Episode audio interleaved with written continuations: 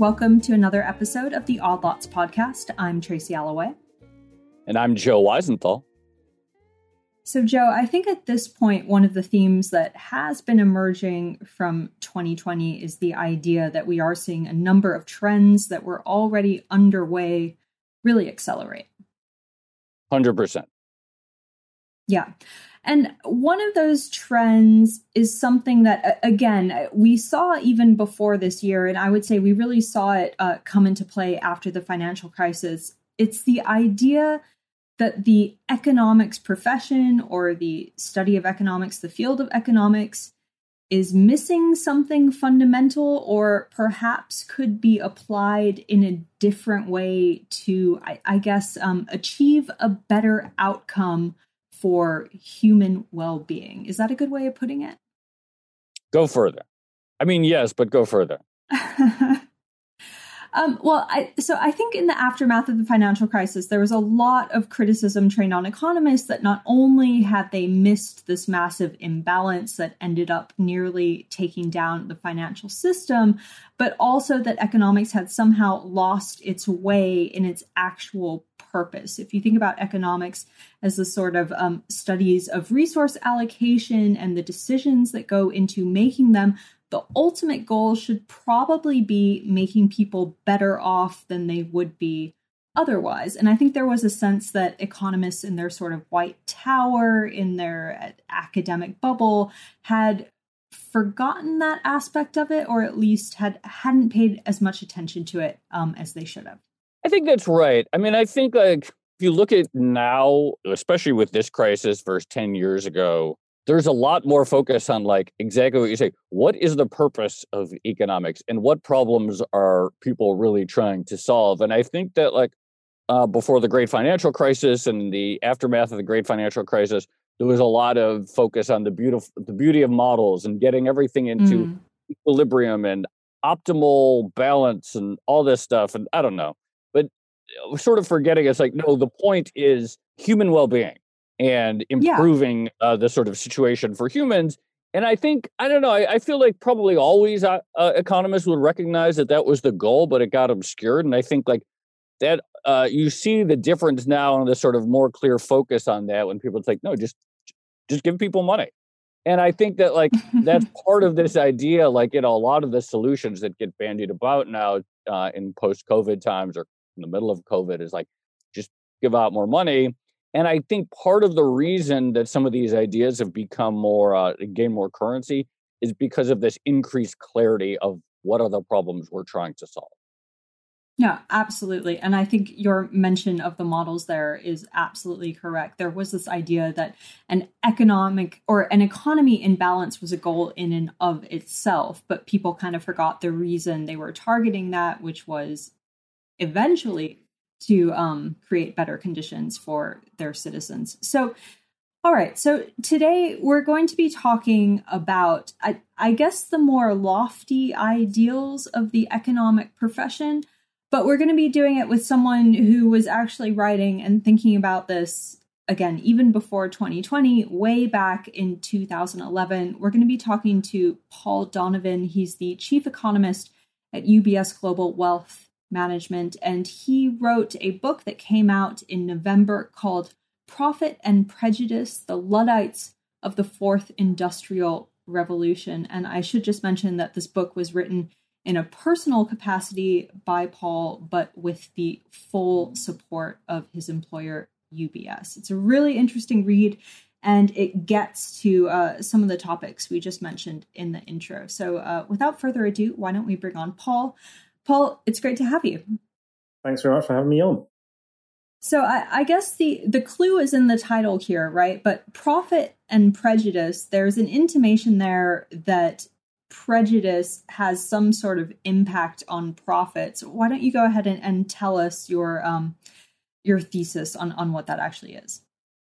Well, I'd, I'd, I'd, love to take credit for the thesis, but I mean, this this comes out of Gary Becker's work in the 50s and, and countless economists since then.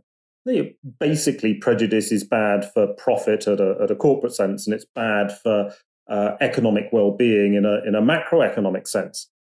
Essentially, the whole point about um, allocating your resources efficiently and getting everything working is you need the right person in the right job at the right time. That's it. Now, prejudice uh, is irrational discrimination, where you are rejecting a person not on rational grounds, not on reasonable grounds, but because you don't like their race or their sexuality or their gender or their hair color or whatever it is. It doesn't matter. If it's irrational, you're rejecting somebody um, from the possibility that they could work for you. And that then gives you a situation where you're not employing the right person in the right job. And that is enormously destructive, particularly so as we are going through the upheaval and the changes of, of the fourth industrial revolution, because it becomes even more important to get the right people in place in order to maximize profits and gains at the moment. So, uh, explain that last part. The, what is the connection between the sort of economically corrosive aspects of prejudice and why it's particularly pronounced uh, after in the wake of the fourth industrial revolution. And while we're talking about that, what is the fourth industrial revolution? So the fourth industrial revolution is uh, the latest period of economic upheaval. So this is about artificial intelligence, robotics, automation, the Internet of Things, changes in communication, all of that. Now, the point about a revolution, not to state the, the blindingly obvious, is it's revolutionary. So actually, it's not the technology that matters. It's, it's how we use the technology. And that has the power to change society, to change how we work, where we work, how we live, what we consume. All of these things change right. through the application of technology. That's the critical thing, the application. So it becomes critically important uh, in this period of upheaval and success that you apply the technology appropriately. And how do you apply technology appropriately? Well, that's coming down to good old people because they're the ones who are using the thing. And so that's why the getting the right person in the right job is so so absolutely critical. But there's a fatal flaw in uh, any period of, of structural upheaval is that the uncertainty, the shifting social positions that an industrial revolution creates also tend to encourage more prejudice. So the fourth industrial revolution has the seeds of its own destruction within the changes that it's bringing. Hmm. Are there previous, well, obviously there are previous industrial revolutions, but are there any that engendered uh, the type of prejudice or, you know, parallel prejudices to what we might be seeing now that, that we can kind of learn from? Yes, so I mean, basically, all three previous industrial revolutions went through periods of prejudice. So the first industrial revolution, you saw the the introduction of uh, factory systems, uh, mechanization in the UK in the uh, mid and late 18th century, and that led to the Luddites who were who were going around and smashing up the equipment because the equipment was destroying their jobs. But it wasn't just um, uh, equipment that was being destroyed. You you were attacking Catholics. You were attacking Methodists because they were different. And if you'd lost your job and if you'd lost your social status, you couldn't really understand why you'd lost your job and social status because it was the complex forces of the universe that had led to this situation. As far as you were concerned, you were doing your job as well as you'd always done it and you know as efficiently as you always done it. So why were you losing it? And so you you search around for this simple solution, the scapegoat economics. And it's well, there's a group and they seem to be doing quite well. It must be their fault. So it's all the fault of the Methodists. It's, it's all the fault of the Catholics. They're the ones who've cost me my job. Um, and then in the second industrial revolution, we see exactly the same thing. And I talk in the book about my own family history. My family were dock workers uh, in East London in the 1920s and 1930s. And of course, the, the, the chaos and disruption of, of the second industrial revolution caused them to lose their jobs caused you know, to be part of the mass unemployment. And some of my family appeared to turn to fascism because they were being told, no, no, no, it's not your fault. Everything's the fault of the, of the Jewish immigrants. And, you know, they are the ones that have cost you your job. You're great. They're the ones that have taken your job away from you. This is the black shirt movement in the UK. Is that right? It is, um, which you know, a lot of people tend to see the black shirt movement as, as being, you know, some some uh, middle class movement. It wasn't. It was working class. And it was deeply rooted in the East End of London because this was the area where people were losing their jobs and couldn't understand why it was happening.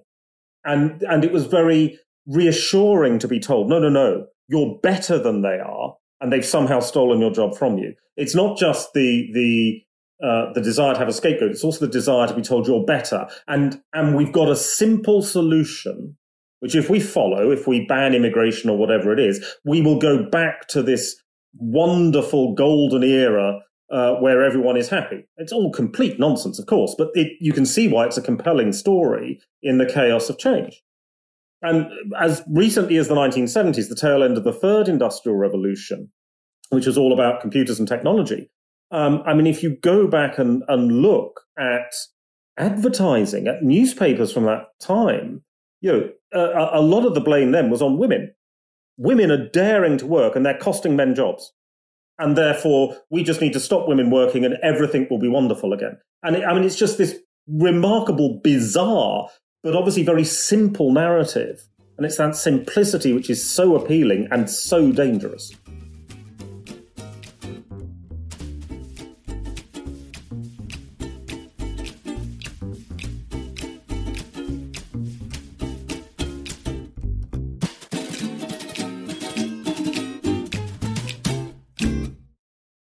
This gets to, I think, uh, a question about you know you mentioned in the beginning this idea of irrationality, and in the current age, prejudice, racism, other forms of discrimination, extremely costly from an economic standpoint, extreme costs of this sort of uh, irrational choices.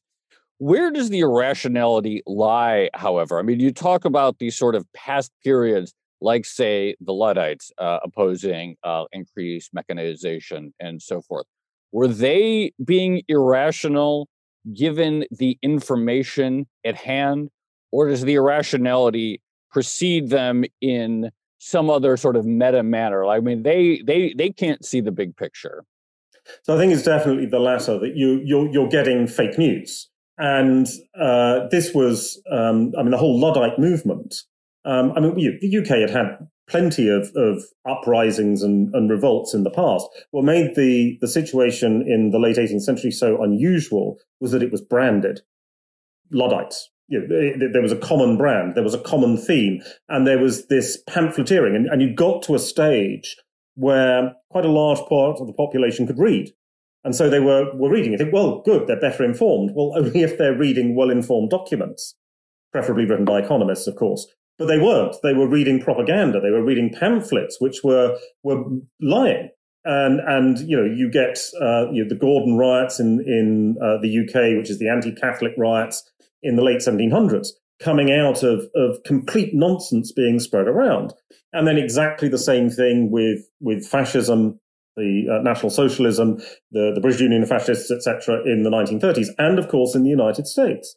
And very often what we find is that irrationality exploits new means of communication. So back in, uh, in the first industrial revolution, the irrationality was through pamphleting and, and printing and the fact that you'd got a, a literate uh, artisan class and you pamphlets were suddenly you know, the, the, the Twitter of their day in the 1930s, there was a, a, a, Catholic priest who was preaching over the radio in America who was more popular than the president was, and who was spewing at this, this you know, extreme racist, anti Semitic view of the world to an enormous audience but because he was very good at adapting the new media. And of course, we see this today.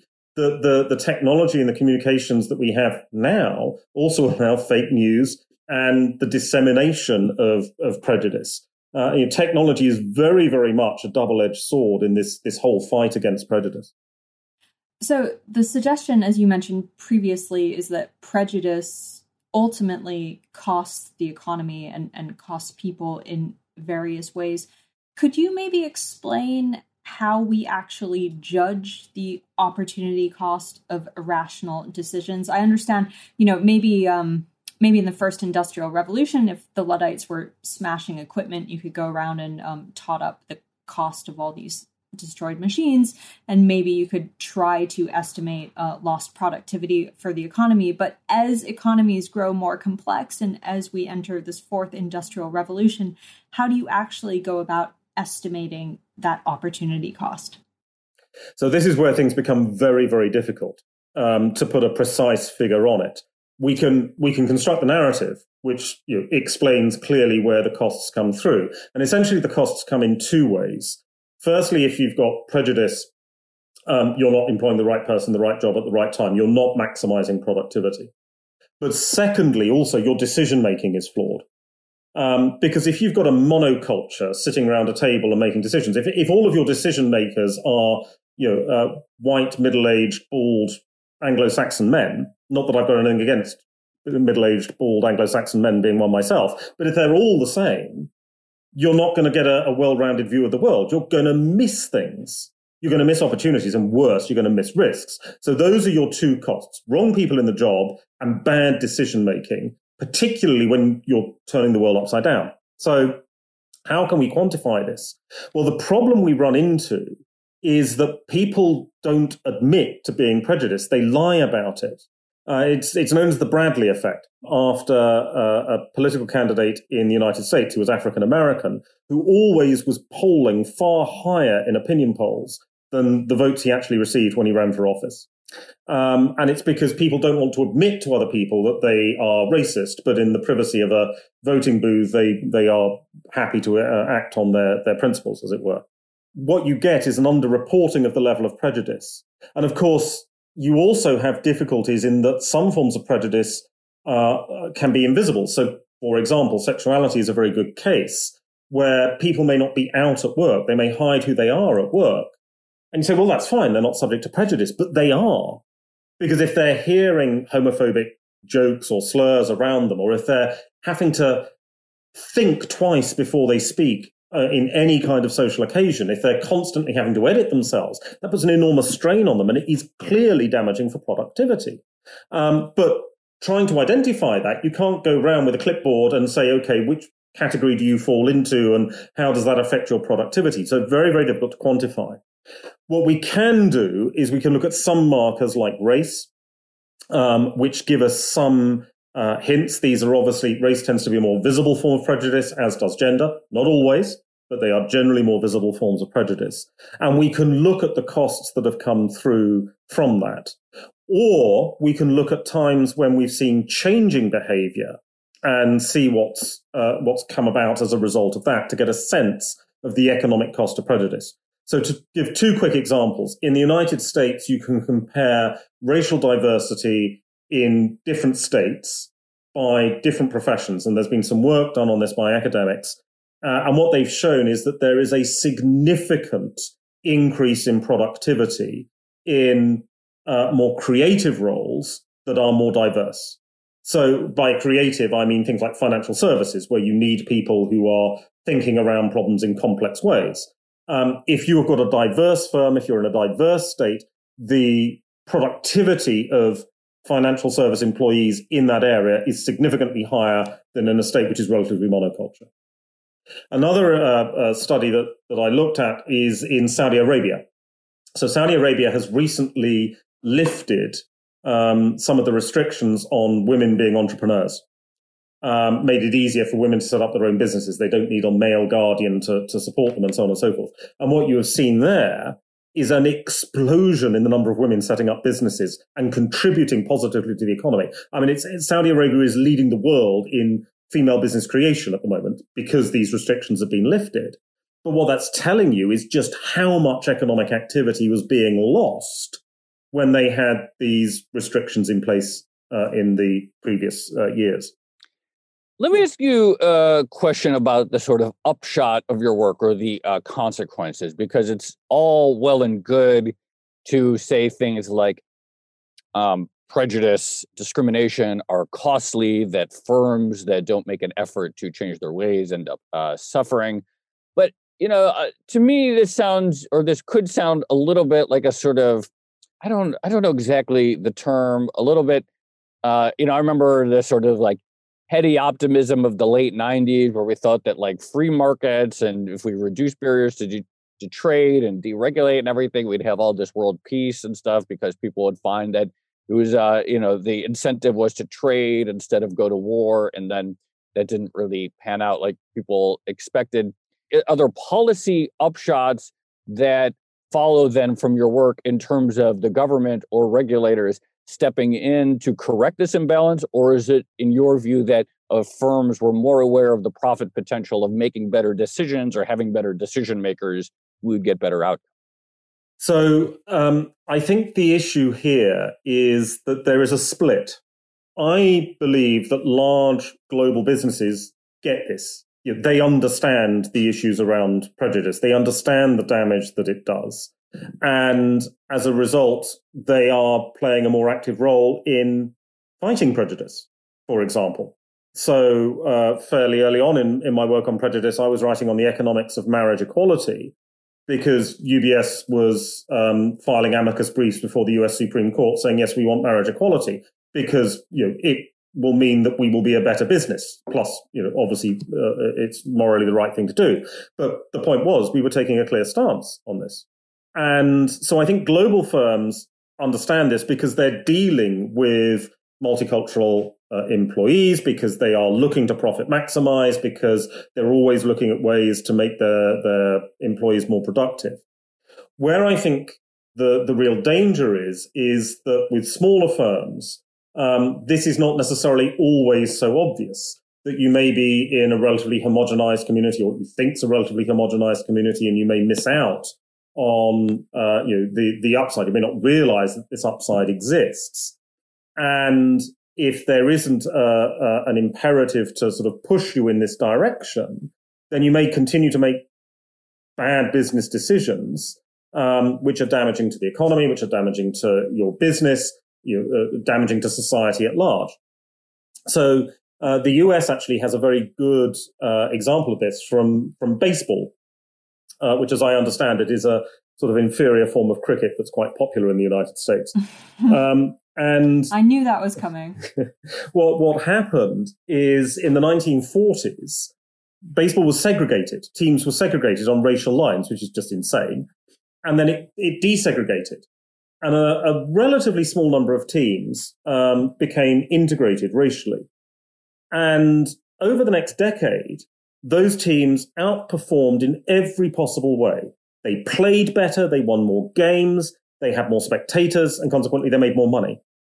But it still took over a decade after you could voluntarily desegregate for the, the racist teams to start to become racially integrated teams. They, they continued with racist recruitment policies for years, even when it was blindingly obvious that it was doing damage to their business. So I think that there is there's a there's a mix here that you've got the profit motive and the profit incentive and and so on, and that's clearly going to be very useful. But then there is also a need, I think, for government to take action.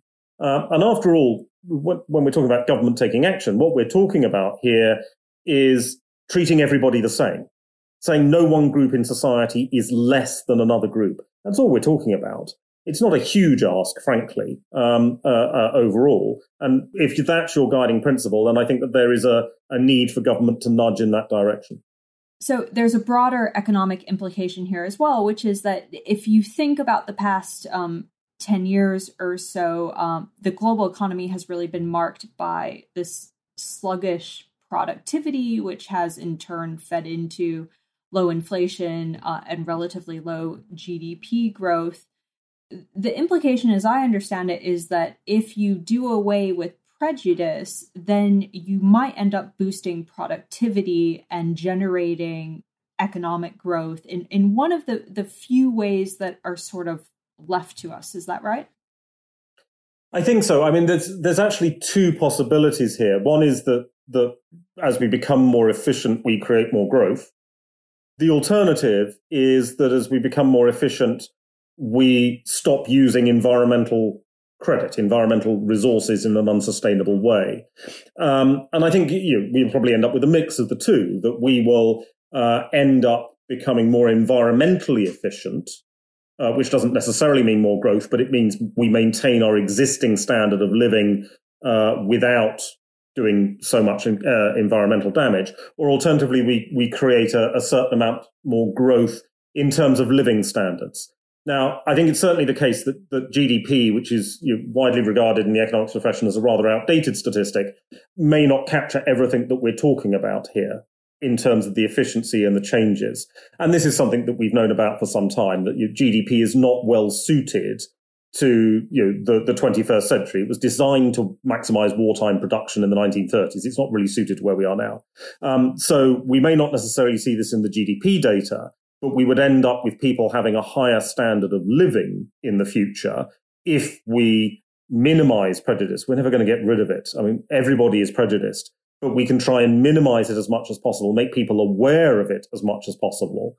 Um, and by doing that, we, we do create a more efficient society which maintains or improves our living standards whilst doing less you know, overall damage to the to the planet.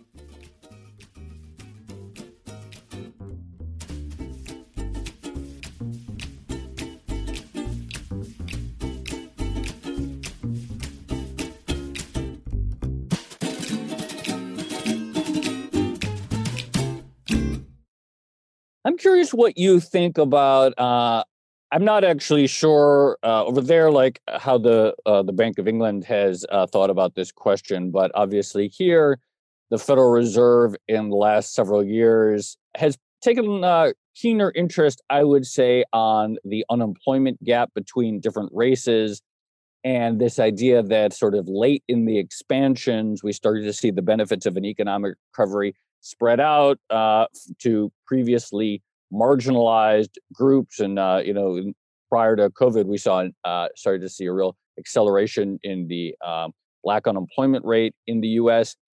Do you see uh, implications uh, and benefits from policymakers, including central bankers, taking a more expansive view of uh, the benefits of full employment and uh, how to define employment and so forth um, by thinking more concretely about these gaps when uh, setting policy or when, say, thinking about when to tighten uh, when to tighten interest rates?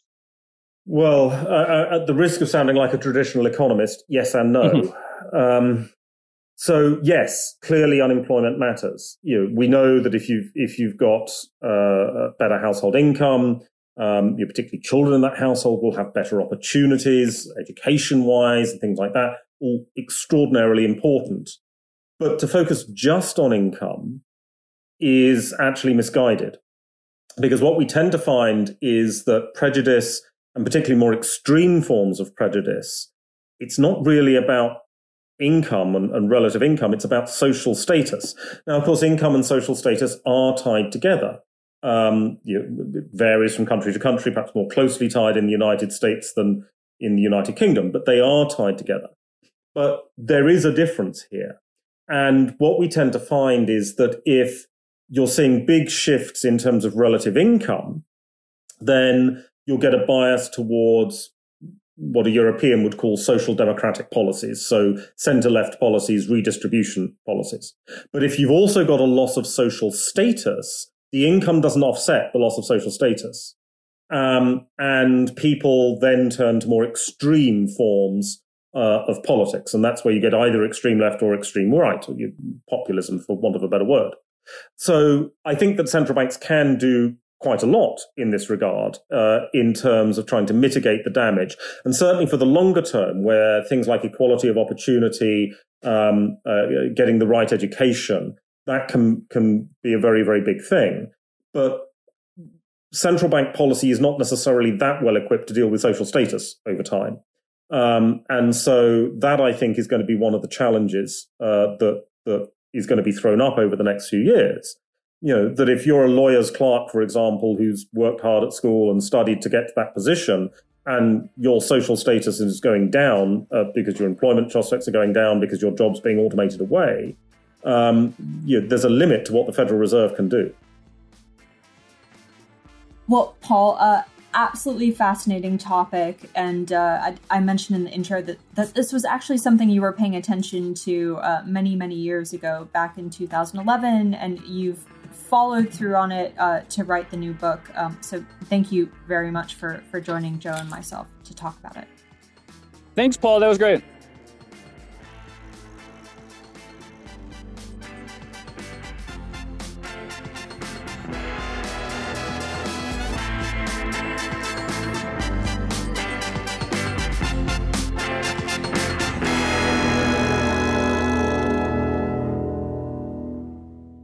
So, Joe, I know there's um, I, I know there's sometimes a tendency to to think about um, prejudice or uh, I, I, guess diversity initiatives as the sort of corporate uh, fluff, but I think Paul does lay out a very compelling, um, you know, rational argument for why companies and economies should be looking at this. And in particular, this idea that most of our future growth is probably going to become come through productivity improvements. And one of the ways we can improve productivity is by being more efficient with our human uh, labor capital in addition to our you know machine based capital. And by the way i'm very i'm aware that calling people human labor capital is a, a terrible thing. So uh, forgive me for doing that. People. People um no i mean i, I think that's right and i think I've been, like, I, yeah i've been thinking about economics for too long i think you know paul's arguments and his um historical analogies um, they're super interesting and compelling and sort of like thinking about like the sort of irrationality of people who only have access to part of the picture is um, a sort of very useful frame. And but I think like you know I'm still like hung up on the solutions or like what the upshot is because it doesn't seem like enough to just acknowledge that or for like more companies to quote get it. I think that like you know there's there's still a good argument for like yes, but in the meantime, you know, give people money. You know, sort of going back to the original question, or or or more explicitly, you know, sort of my question about like uh, the Federal Reserve. It's like there are all kinds of issues. Like, yes, we can't um, solve prejudice. It's never going to go away. There's more things to life than employment and income, but also employment and income are really good. yes, um, but yeah, I, you know what I'm saying.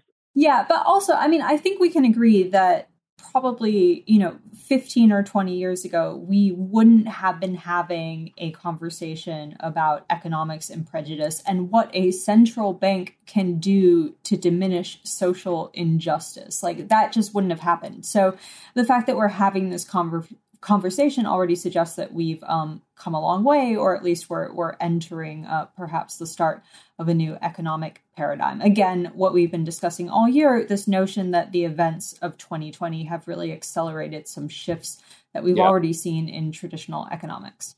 No, I, I completely agree, and I think like the fact that so many like traditional quarters of uh, the economic world are talking about this, I think is huge. And again, like going back to the Fed, like this was like a major thing under the Powell Fed and also under Yellen, like talking about economic inequality, sharing the benefits of prosperity, and there being good long term things to come from when prosperity is shared, I think is like one of the most promising things. And so the fact that it's coming uh, from mainstream quarters, I think is uh, encouraging. Yeah, the idea that economics should ultimately improve people's well being. Who knew? Okay. Uh, should Crazy. we leave it there? Crazy. I know. Outlandish. All right, let's leave it there. All right, this has been another episode of the Odd Lots podcast. I'm Tracy Alloway. You can follow me on Twitter at Tracy Alloway. And I'm Joe Weisenthal. You can follow me on Twitter at The Stalwart. And you should check out our guest's book, Paul Donovan. He is the author of Profit and Prejudice The Luddites of the Fourth Industrial Revolution. And here's something special listeners to Odd Lots can get a 25% discount on the book if they go to the Routledge website for the book and use the code OL25. That discount applies to either the hardback or the ebook version. So uh, check it out and uh, get a discount. Also, be sure to, uh, in the meantime, follow our producer, Laura Carlson. She's at Laura M. Carlson. Follow the Bloomberg head of podcast, Francesca Levy, at Francesca Today. And check out all of our podcasts under the handle at podcasts. Thanks for listening.